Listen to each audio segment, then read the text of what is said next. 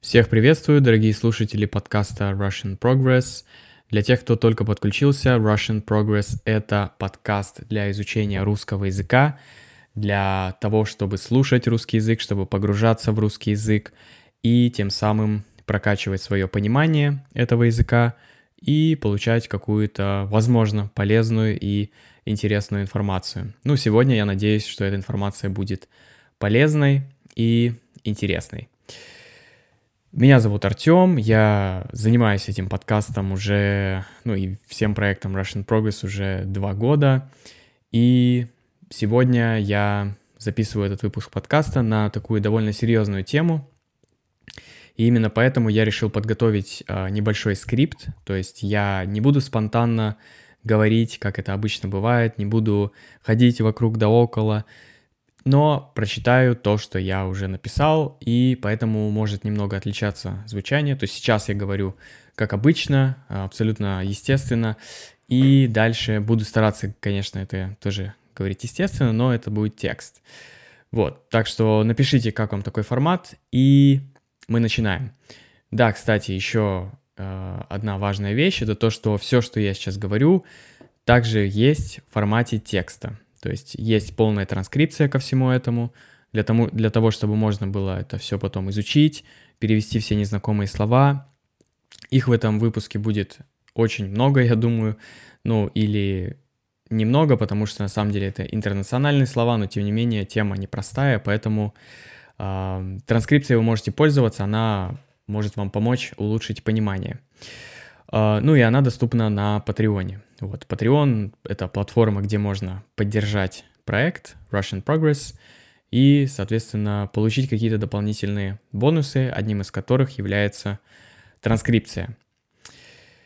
Итак, э, сегодня у нас речь пойдет о коронавирусе, о коронавирусе в России, в Новосибирске. А, я вам расскажу о том, как сейчас, на момент записи этого подкаста, то есть 23 марта 2020 года, как обстоят дела с коронавирусом в Новосибирске, в столице Сибири а, и в России в целом. Потому что я сейчас нахожусь именно в Новосибирске, и э, многие ребята, мои знакомые, иностранцы спрашивали у меня, что у тебя происходит там, у вас там нет коронавируса, что ли, потому что ты вроде как гуляешь, люди ходят без масок и так далее, ну, в Инстаграме, которые смотрят. И действительно, пока ситуация Э, не буду забегать вперед, но, скажем так, э, я по своему инстаграму, по тому, что я выкладывал, не подавал вида, что у нас тут что-то такое прям. Поэтому вот я хочу рассказать вам, э, как обстоят дела и, и так далее. Вот, собственно, об этом сегодня будет речь. Как я уже сказал, я нахожусь в Новосибирске, и для начала я хочу вам рассказать, почему я вообще в Новосибирске, потому что многие, наверное, знают, что я переехал в Санкт-Петербург, живу там уже полтора года, почти два года на самом деле, но э, сейчас я в Новосибирске уже месяц и вроде как не планирую пока возвращаться в Питер.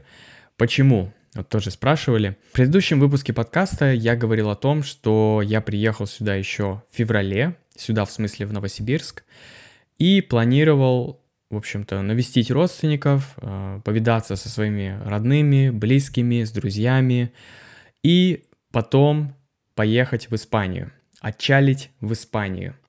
Был у меня такой план. Я еще в феврале, э, точнее в январе взял билеты. У меня было уже все оплачено, билеты, жилье. И осталось только дождаться поездки, дождаться даты. Вот дата была это 3 марта. Э, значит, 3 марта я должен был вылетать в Мадрид. И когда уже нужно было ехать обратно в Петербург, потому что у меня вылет был из Петербурга, я очень сильно отравился. Я очень сильно отравился, мне было очень плохо. Пищевое отравление – это когда ты что-то ешь, какую-то еду, и эта еда оказывается низкокачественной, либо просроченной, то есть э, срок ее употребления уже истек, и ее нельзя есть. Так вот, я такую еду съел, э, у меня сразу поднялась температура, мне стало плохо, слабость большая была, я не мог нормально передвигаться, э, даже вызывал скорую помощь. Но, в общем, я был абсолютно не в состоянии, мне было ужасно плохо. А до поездки оставалось три дня. То есть три дня и все, я должен был быть уже в Мадриде. Второй фактор, который склонил меня к тому, что все-таки, наверное, не стоит ехать, это шумиха, паника вокруг коронавируса в Европе. Тогда еще это не воспринималось как-то серьезно, я помню, потому что на тот момент, в конце февраля, э, было всего случаев заражения 50 человек. То есть э, в Испании, да, 50 человек в Испании, учитывая население этой страны, это, конечно, ни о чем. Это незначительная цифра, поэтому я не придавал этому большого значения, но меня смущала именно вот эта шумиха, то, что все говорили об этом, что вот, ты поедешь, зачем, не надо и так далее.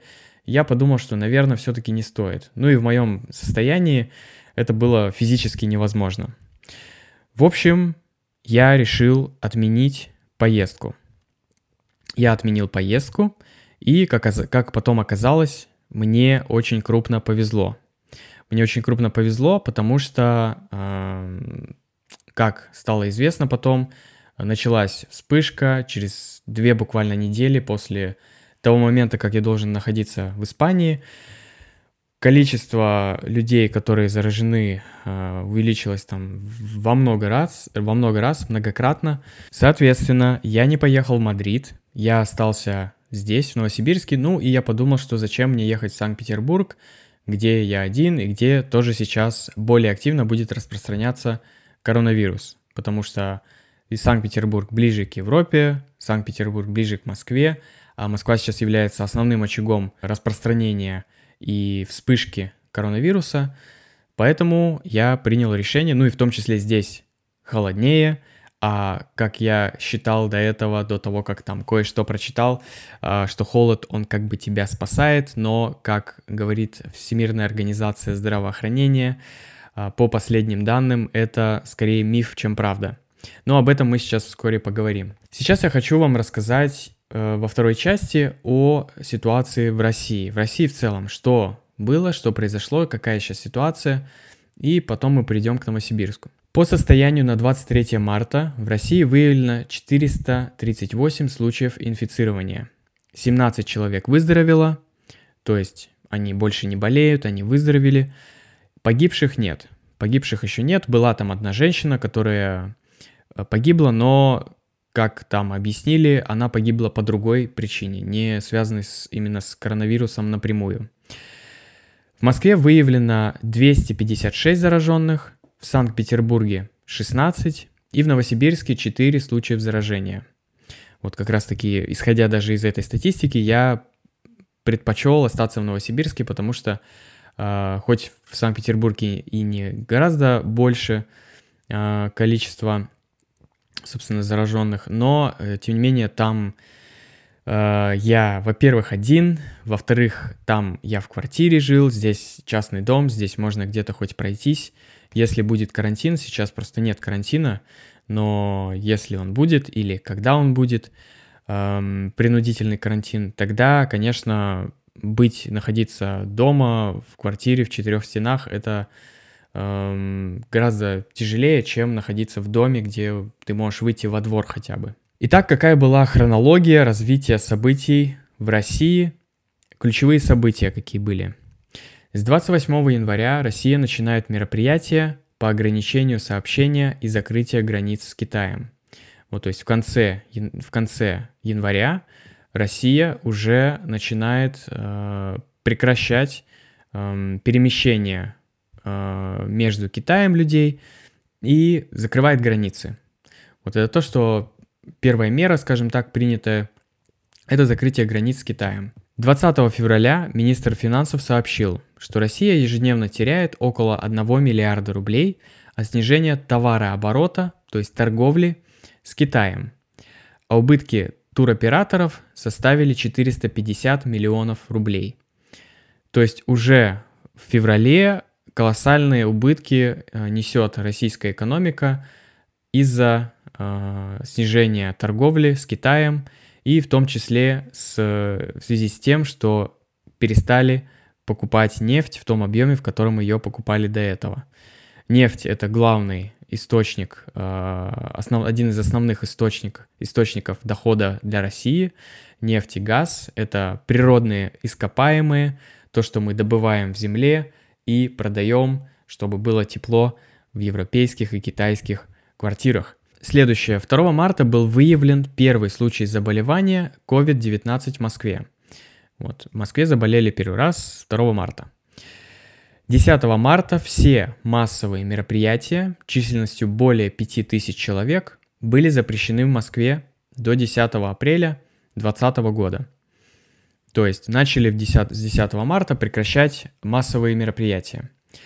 11 марта Россия впервые начала серьезно ограничивать авиасообщение с Евросоюзом из-за пандемии COVID-19, разрешив летать в Германию, Испанию, Италию и Францию только Аэрофлоту – Аэрофлот это главная наша авиакомпания государственная или частная, я не помню, но в общем а, одна из главных. И лишь в 7 городов, то есть вот с 11 марта можно было только в 7 городов летать. Это Берлин, Мюнхен, Франкфурт на Майне, Мадрид, Барселона, Париж и Рим. Дальше идем. 16 марта Сергей Собянин, это мэр Москвы, то есть глава Москвы, управленец Москвы, закрыл школы и учреждения дополнительного образования в Москве до 12 апреля. То есть начали закрывать школы, переводить на дистанционное обучение, на дистанционную работу тоже многих сотрудников. Ну, то есть не было четкого распоряжения, но многие сами люди э, начали закрывать свои бизнесы и заниматься работой удаленно, э, потому что не хотят просто заразиться, не хотят подвергать себя риску. В тот же самый день, то есть 16 марта, вышло постановление о закрытии границы России с Белоруссией. Вот. Закрыли границы с Белоруссией. Сейчас уже, кстати, граница закрыта. Я забегаю немного вперед, но э, сейчас уже международное сообщение полностью прекращено. То есть из России ты никуда не можешь, и в Россию вроде как не можешь. Э, полностью прекращено, прекращена связь с внешним миром, прям как в СССР. 18, 17 марта приостановили занятия в школах до 13 апреля. Так, хорошо. 17 закрыли прям школы, все, уже нельзя ходить.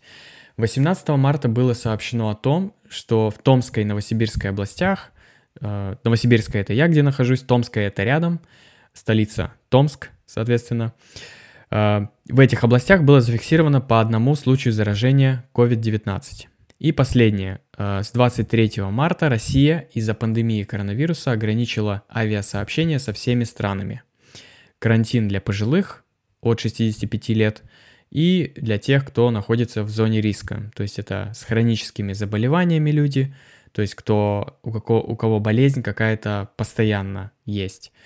А, либо со слабым иммунитетом. Такова хронология развития событий в России, связанных с коронавирусом. То есть, если вкратце, это закрытие границ, потом дальше а, в Москве и Московской области стали необязательно а, посещение, стало необязательно посещение школы, далее прекращают э, связь вообще с внешним миром, то есть сначала Китай, потом ЕС, потом вообще все закрыли, и, соответственно, рекомендуют, сейчас только рекомендуют пенсионерам, тем, кто старше 65, не выходить из дома. Э, тем, кто вернулся из какой-то поездки, рекомендует оставаться дома 14 дней в качестве профилактики. И, собственно, пока вот так. То есть каких-то прям супер э, жестких мер именно внутри России пока нет. Э, люди могут свободно перемещаться на поезде, на автобусе, на самолете э, из любой точки России, хоть куда ты можешь ездить, насколько я знаю, да, то есть я могу заблуждаться, но насколько я понимаю, сейчас я могу взять билет и отправиться хоть куда, в любой город.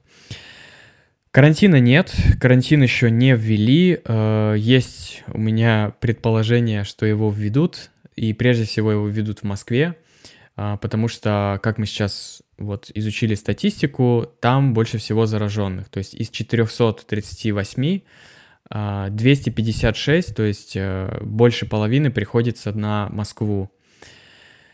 Вот. А, что касается именно теперь уже не каких-то данных, а того, что я вижу в России, будучи, э, находясь в России, вот что я вижу, что происходит.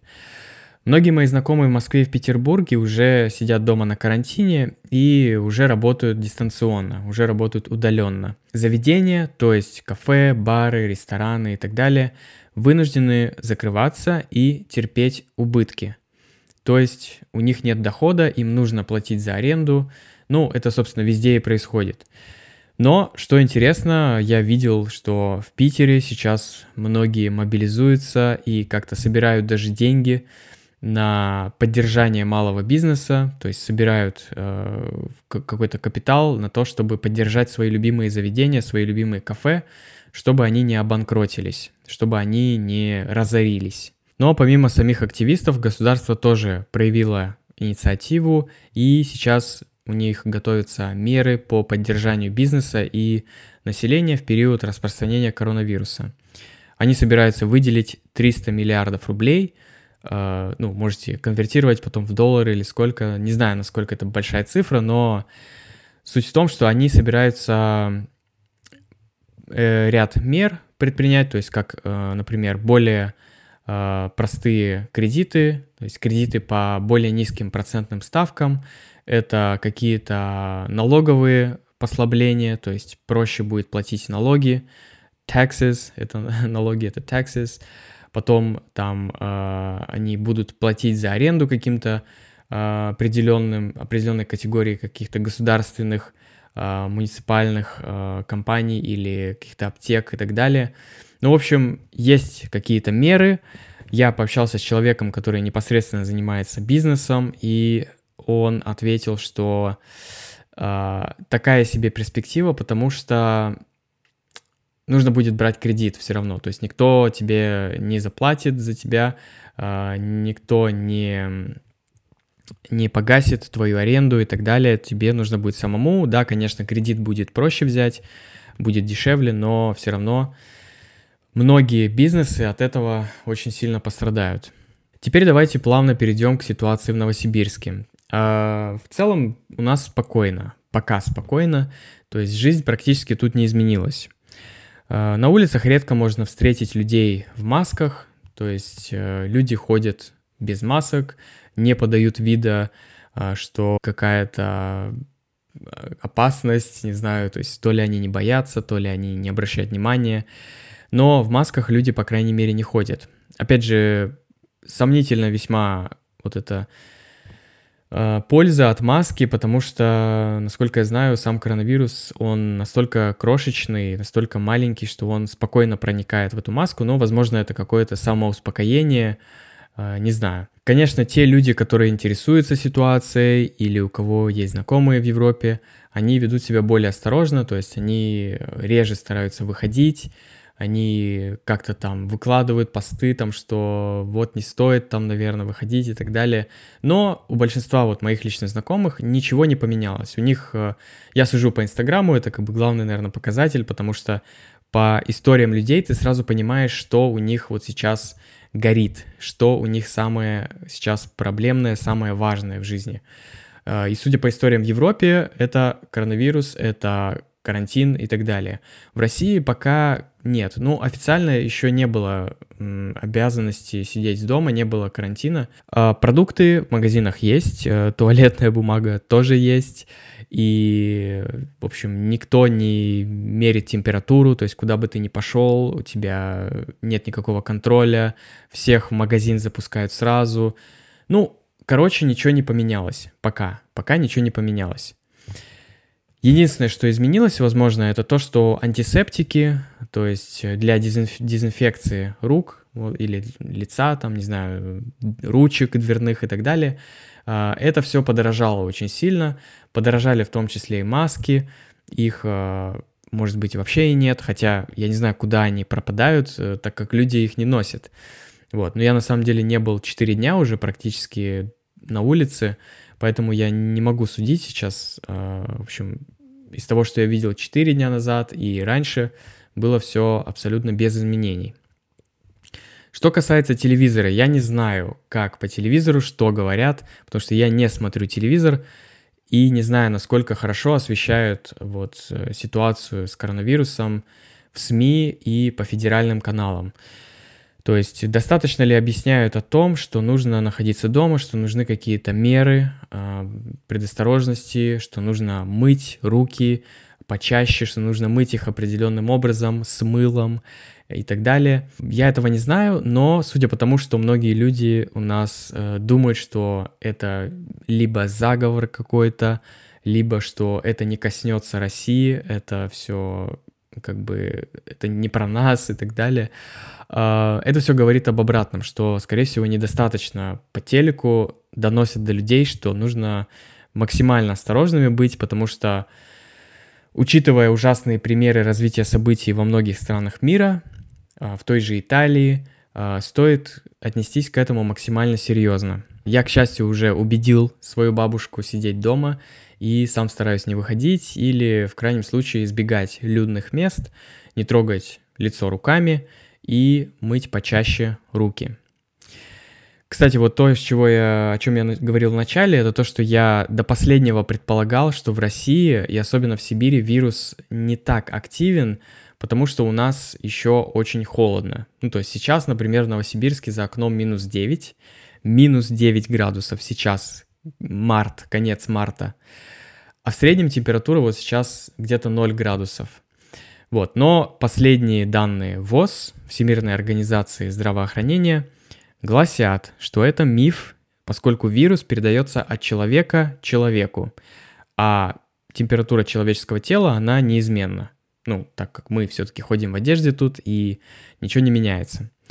Но я все-таки предполагаю, что на улице вирусу гораздо сложнее выжить, гораздо сложнее справиться, потому что ну, при температуре минус 10, минус 9, мне кажется, он умирает. Вот, и э, еще, один, еще одна такая вещь, это то, что неподалеку от Новосибирска, в Наукограде Кольцово, Наукоград — это город такой, где, который создался благодаря какому-то предприятию, э, в данном случае это исследовательский центр Вектор. Вектор — это один из крупнейших научных вирусологических центров России, который сейчас активно занимается изучением вируса и поиска вакцины от него. И наличие вот этого предприятия поблизости, рядом с Новосибирском, сложившейся ситуации, конечно, не может не радовать. А, хотя создание вакцины это, конечно, дело не из быстрых, это делается очень долго, бывает и год уходит на это. Но в целом, да, то, что здесь э, проводятся тесты, здесь э, думают реально, что и как сделать, есть технология и есть специалисты для этого, поэтому, ну, на них можно положиться, учитывая еще тот факт, что недавно мы отправили э, бригаду военных вирусологов из России, она была направлена в Италию для проведения диагностики и дезинфекции. Вот. И раз уж итальянцы не отказались от помощи, а приняли их, значит, я как минимум могу доверять качеству их работы. Ну вот, ребят, это основные события, связанные с коронавирусом в России, в Новосибирске. Наверняка я многое упустил, но надеюсь, у вас сложилась какая-то картина, представление о том, что сейчас здесь происходит. Этот выпуск довольно-таки экспериментальный, потому что я наполовину говорил, наполовину читал. А, то, что я написал до этого, поэтому напишите свое мнение о том, понравился ли вам такой формат, не понравился. Мне такой формат интересен, потому что когда ты пишешь текст, ты можешь более глубоко обдумать, что ты хочешь сказать, выразиться точнее и использовать какие-то более интересные слова, какие-то, возможно, фразеологизмы, то, что вам нужно в изучении русского языка. И поэтому я думаю, что периодически буду возвращаться к этому формату. Но следующий уже напишу, наверное, в свободном таком более ключе, то есть просто где я говорю, и это более плавно, так более расслабленно. Следующий выпуск я хочу записать на тему того, что вообще делать дома, так как мы сейчас все сидим дома, и чем себя можно занять, как э, сделать так, чтобы не сойти с ума со скуки, чтобы себя чем-то занять интересным и полезным, и в целом не тратить время впустую, то есть как-то э, с для себя провести это время. Ну и также я собираюсь записать видео с моим дядей Женей, который более хорошо разбирается в этой теме, который расскажет о ключевых моментах еще и в видео. Ну и напоследок хочу поблагодарить всех тех, кто поддерживает проект на Патреоне. Спасибо вам большое, ребята. И хочу сейчас рассказать более подробно о новом таком, новой вещи, о, такой ново, о таком нововведении на Патреоне. Это то, что я начал дополнительный эксклюзивный подкаст, который я назвал Extra Podcast. Что это такое? Этот подкаст, э, его целью является улучшить понимание основного контента. Вот этот подкаст основной и видео, которые я публикую, э, там наверняка есть какие-то сложные слова или какие-то эм, фразеологизмы или в целом какие-то культурные моменты или какие-то шутки, ну, то есть то, что сразу непонятно. Так вот, я беру все эти слова, беру эти вещи и объясняю значение, привожу дополнительные примеры э, из жизни и так далее. Ну, в общем, делаю так, чтобы вы максимально хорошо поняли и усвоили то, что я и так уже публикую в открытом доступе. У вас как бы дополнительный, вот это суть этого подкаста, extra podcast. То есть, если вы хотите именно более глубоко погрузиться и, ну, все равно там, когда я объясняю, появляются и новые слова. Короче, это дополнительный контент, который вы можете использовать. Вот, если вы не хотите дополнительный контент, но хотите просто как-то поддержать проект, то вы можете это сделать всего лишь за 1 доллар, там от 1 доллара можно поддержать на Патреоне в месяц. Это небольшая сумма, но она значительная, особенно если вас будет там 100, 200, 300, то есть чем больше человек будет, а, даже если это доллар всего, который там ничего не значит, это все равно большая поддержка для меня и для проекта. Вот, соответственно, приглашаю вас на Patreon, а, пишите свою обратную связь, напишите, как вам этот подкаст, и мы с вами услышимся в следующих выпусках. Всем пока и не болейте.